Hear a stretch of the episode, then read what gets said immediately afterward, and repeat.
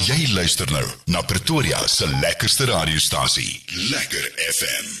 Noordkreet saam met Annelies die Jager. Goeiemôre julle.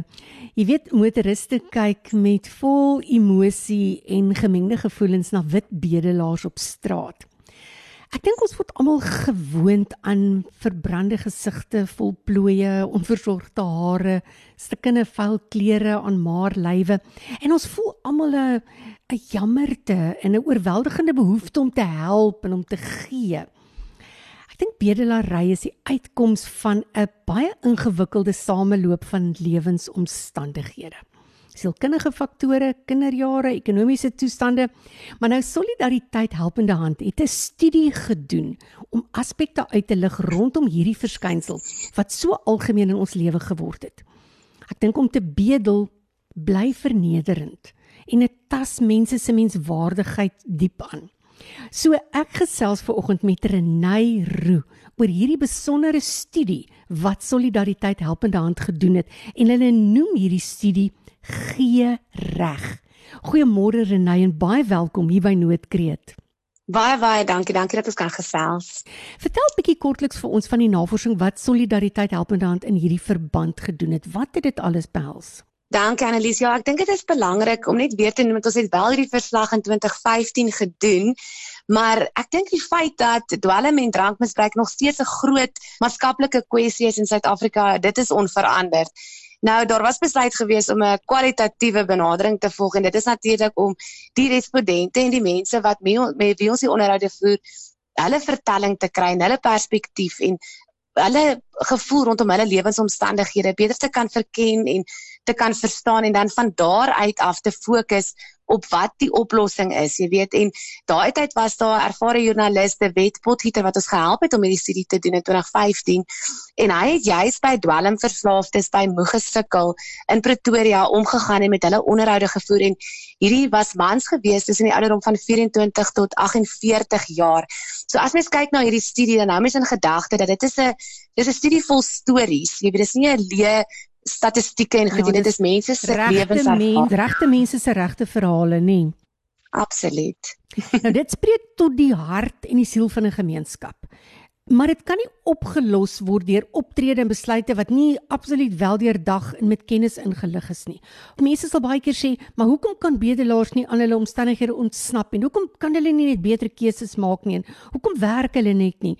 Wat het aanleiding gegee tot bedel op straat en jy weet, is daar nie 'n ander uitweg vir hierdie mense nie? As jy nou na hierdie verslag kyk en en ja, jy's reg, hy's in 2015 al gedoen, maar ek dink die inligting daarin alhoewel die studie nou al 'n paar jaar terug gedoen het, is net nog meer relevant. Want ons weet ja. dat die probleme het groter geraak in die laaste paar jaar. Dit het nie kleiner ja. geword nie. So as jy nou na daai verslag kyk, wat het vir jou die meeste uitgestaan van hierdie gee reg verslag wat jy uitgebring het?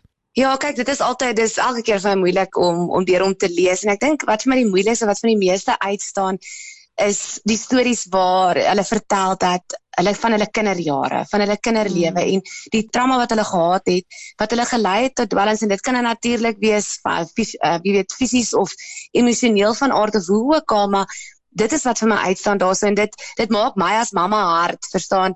Dit ruk my dadelik want dan dink ek ek moet regtig investeer in die tyd en die die dinge wat ek sê en doen vir my kind. En ons weet ons weet mos hoe ons ons kinders moet grootmaak volgens die Here se wil.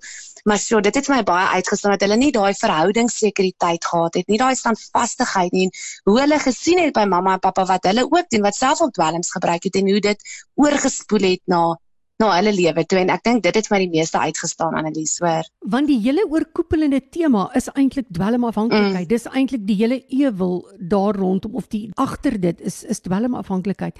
Wat is jou ja. gevoel oor bedelaars by verkeersligte?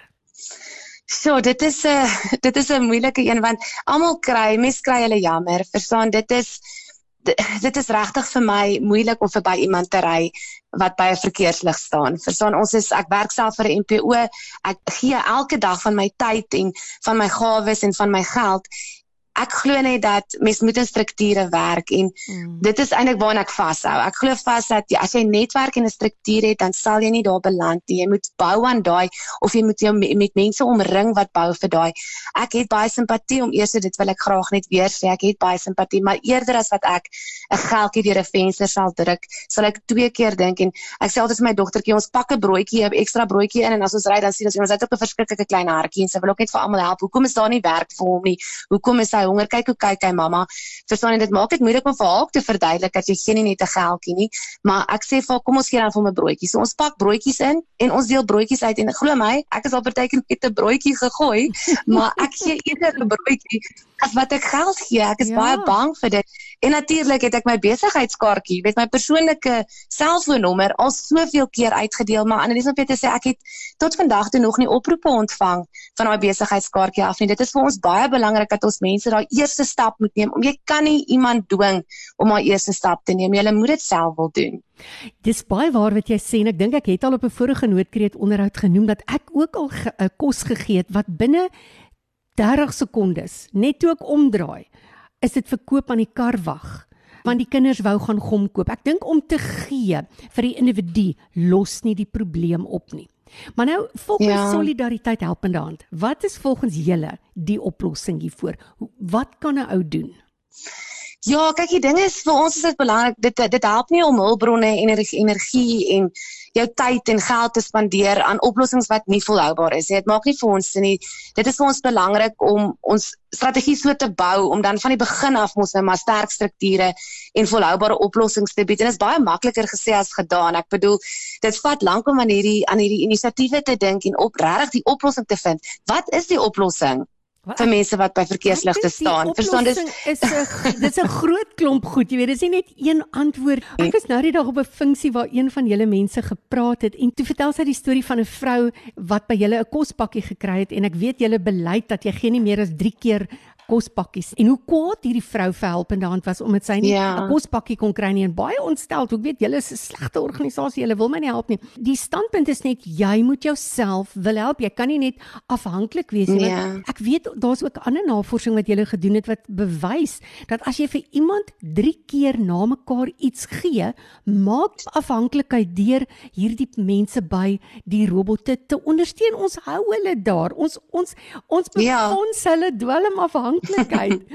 ja, toe, en dis baie sleg. Dit is. Vrou het toe in haar kwaadheid het jy toe ook op 'n later stadium vir haar 'n geleentheid gebied om haarself te bemagtig om opgelei te word as 'n versorger. En sy het die kursus gedoen en vandag is sy aangestel en sy het 'n werk. Jy weet, en sy kyk oplossing, nê? Nee, die ja, oplossing lê in opvoeding en opleiding. Absoluut. Dit lê nie net om heeltyd te gee en te gee en te gee nie. Nee. Nou, nee, ons sê ook Annelies, ons moet nie armoede draagliker maak nie. Mense moet dit verbreek en voorkom kom. En dit is juis hoekom ons ek ek het ek het 'n nota gemaak om dit vir jou te sê dat dit is hoekom ons embleem behelp in hand. Dit, dit is nie 'n bedelende hand nie. Dit is ook nie 'n gebalde vuis nie. Dit is regtig die hand aan die einde van jou eie arm.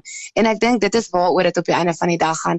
En ja dis nou mooi dat jy nou daai opgebring het van die opleiding want dit is die sleutel. Dit is die sleutel tot tot 'n gesonde gemeenskap waar maatskaplike kwessies aan maklik opgelos kan word. Verseker.